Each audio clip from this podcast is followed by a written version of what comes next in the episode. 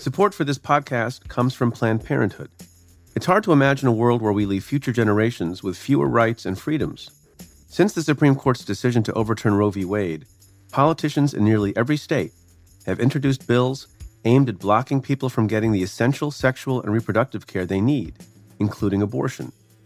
Planned Parenthood believes everyone deserves access to care, and with supporters like you, they can reclaim our rights and protect and expand access to abortion care. Visit plannedparenthood.org/future to learn more and support their cause. You know how to book flights and hotels. All you're missing is a tool to help you plan that unbelievable travel experience. That's why you need Viator. Book guided tours, excursions, and more in one place. There are over 300,000 travel experiences to choose from, so you can find something for everyone. And Viator offers free cancellation and 24 7 customer support for worry free travel. Download the Viator app now and use code Viator10 for 10% off your first booking in the app. Find travel experiences for you. Do more with Viator.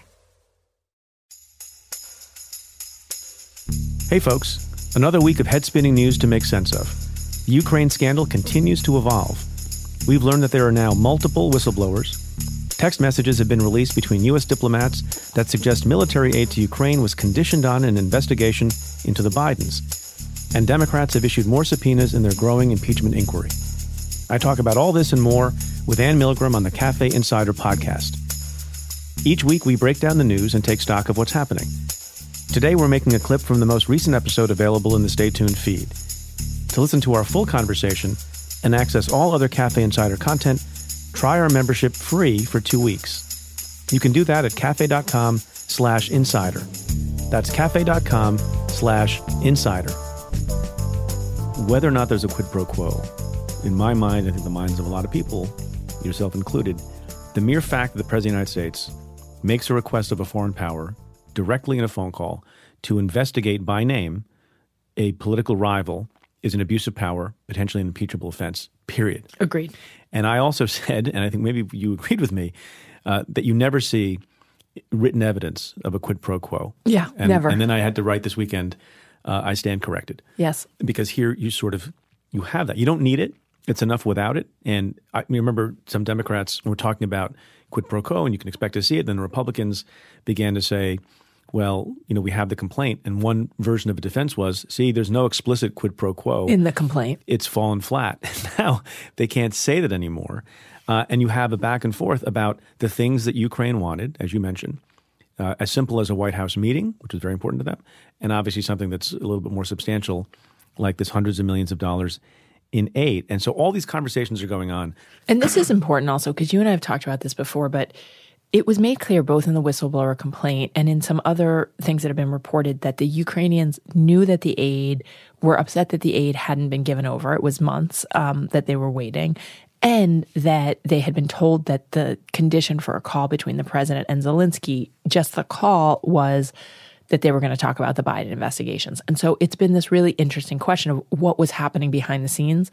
Now we have a number of text messages, which still don't tell us the full picture, but do provide a lot of information. And as you said, a quid pro quo. And further to what you were saying a second ago, we have in the correspondence a text message from a Ukrainian official who shared a report back in the end of August, August 28th, saying Trump holds up Ukraine military aid meant to confront Russia. And he sends that to Ambassador Volker, Kurt Volker, who we've been talking about. And clearly, there have been other conversations that are not recorded or that we haven't gotten to the bottom of. And we should also note that this is a subset of the texts mm. that are in the possession of the Intelligence Committee. Uh, and there are many, many other texts. And some people have accused Adam Schiff of cherry picking. We'll have to see what the rest of the text show. But as far as we know now, Bill Taylor on September 1st sends a text to the European Union ambassador, Gordon Sondland, the hotelier. Quote, are we now saying that security assistance and White House meeting are conditioned on investigations. That, by the way, if that's true, and it looks like he thinks that that is true, that that sentence contains every element of a quid pro quo. Yes. Including the pro, which we seldom see, which is represented by the word conditioned on. Yes. right? Yes. And then and then what does Gordon Sondland reply? Call me. Call me. Because he doesn't want it on the record. he doesn't want it. Does that, you know what that reminds me of? What? Um, I think you and I have talked about this on occasion. Sometimes you somebody will come across your uh, your desk and you're trying to hire someone, and maybe it's somebody who used to work with me or that you think I might know or I think you might know, and it happens often, right? Because over the course of of your life, you hire uh, lots of folks, and I will send a text message to you, for example, and say like, "Hey, do you know so and so?" And if they're wonderful, you immediately text back, "They're, They're the wonderful, greatest. They're yes. great. They're smart. They're hardworking." If you want to know more, happy to talk Yes. on every occasion where I've written a text message or an email to someone and said, Hey, do you know so and so, thinking about hiring that person, and the person responds with, Call me, Yes. it's never positive. It never ends well. It never ends well. Exactly. Right. They don't want to put the negative impression about that person. And that's exactly what's going on here, isn't it? It, yes, and it's also very clear that I think Sondland realizes at some point I'm being papered, which people do all the time in government and frankly outside of government too. But what it is is Taylor's going on the record saying, "Is this what you're telling me? This is what we're doing. That we are conditioning this meeting on helping an investigation." And Taylor, there's another one too that I think is really incredibly powerful that Taylor writes, and this is September 9th. Let's go to September 8th first. September 8th. Um, yeah, look, these conversations clearly are going on for some days. The aid is held in abeyance. The meeting is held in abeyance. And Bill Taylor writes a text, which I think is to Kurt Volker. The nightmare is they give the interview and don't get the security assistance. The Russians love it. And then he writes in parentheses, I quit. yes. So it again it looks like there's something for something, and the security assistance is being held in abeyance. And then ultimately, he's suggesting that maybe the Trump administration looks like it's bluffing and doesn't want to give the security assistance because of this other dimension of appeasing the Russians. Right. And that is the subtext of all this. And one of the interesting questions I think before these messages was is Trump just trying to help the Russians, or is this actually about the quid pro quo for the investigations into 2016 in the Biden family? One thing I also think that is important to note is that Sondland and Volker, they're trying to get the Ukrainians to issue this generic statement saying that they're committed to fighting corruption and they're going to do investigations into corruption. They're trying to smooth it over. So So it doesn't look so obvious. Exactly. And they're also trying to get to a point where the Ukrainians get the money. They're worried about they're not getting the money. So they're actually trying to help Ukraine, but they're doing it in a way to say, well, we're not going to commit the Ukrainians to doing specific investigations, but what if we just say they're open to doing political corruption investigations?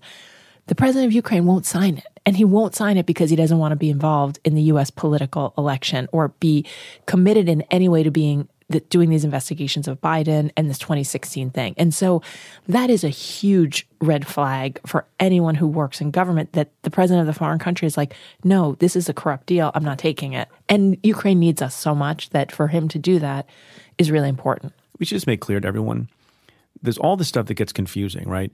Because the president does have certain powers and authorities. And just because he asserts an authority doesn't mean that it's a proper usage. And it, doesn't mean it's not an abuse of power in the same way that other kinds of bargains happen all the time.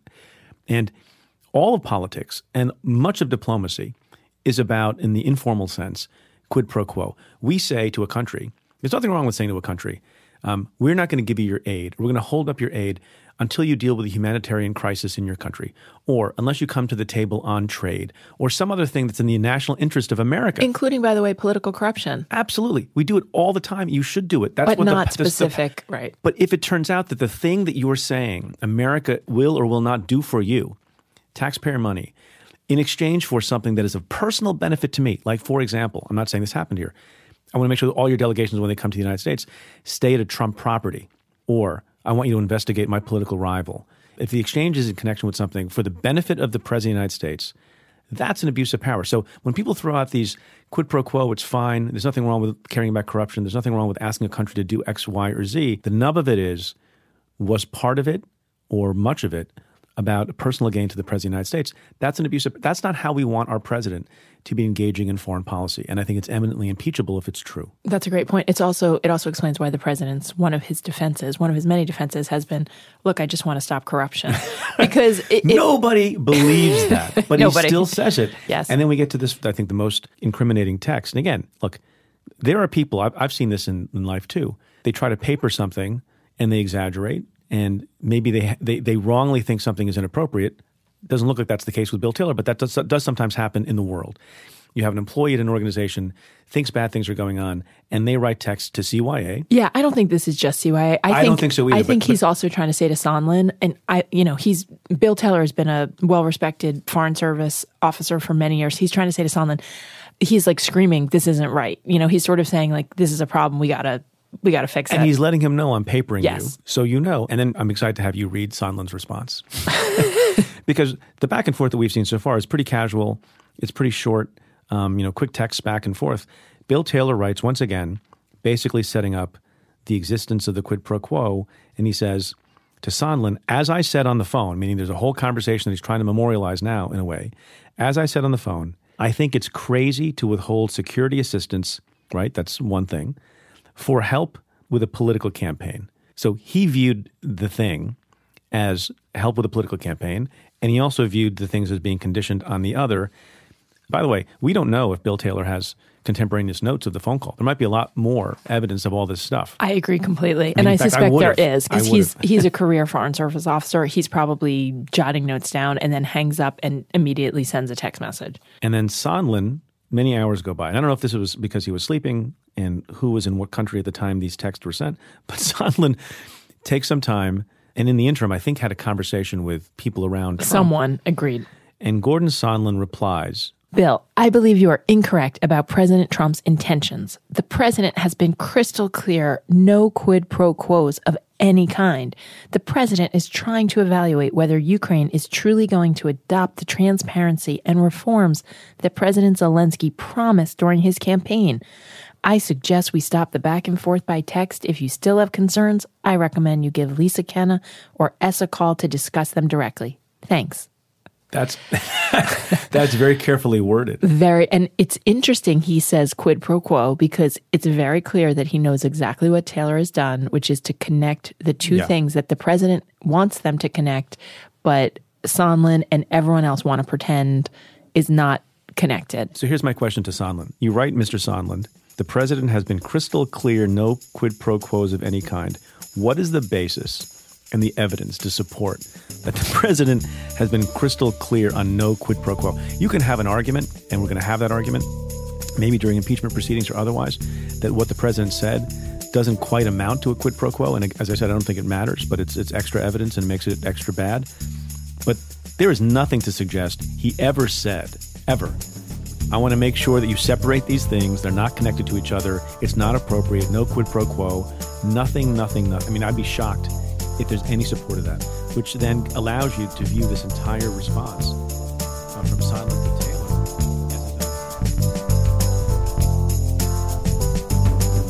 I hope you've enjoyed this sample of the Cafe Insider podcast. To listen to the full episode, head to cafe.com insider and try out the membership free for two weeks. To the many of you who have chosen to join the Insider community, thank you for supporting our work.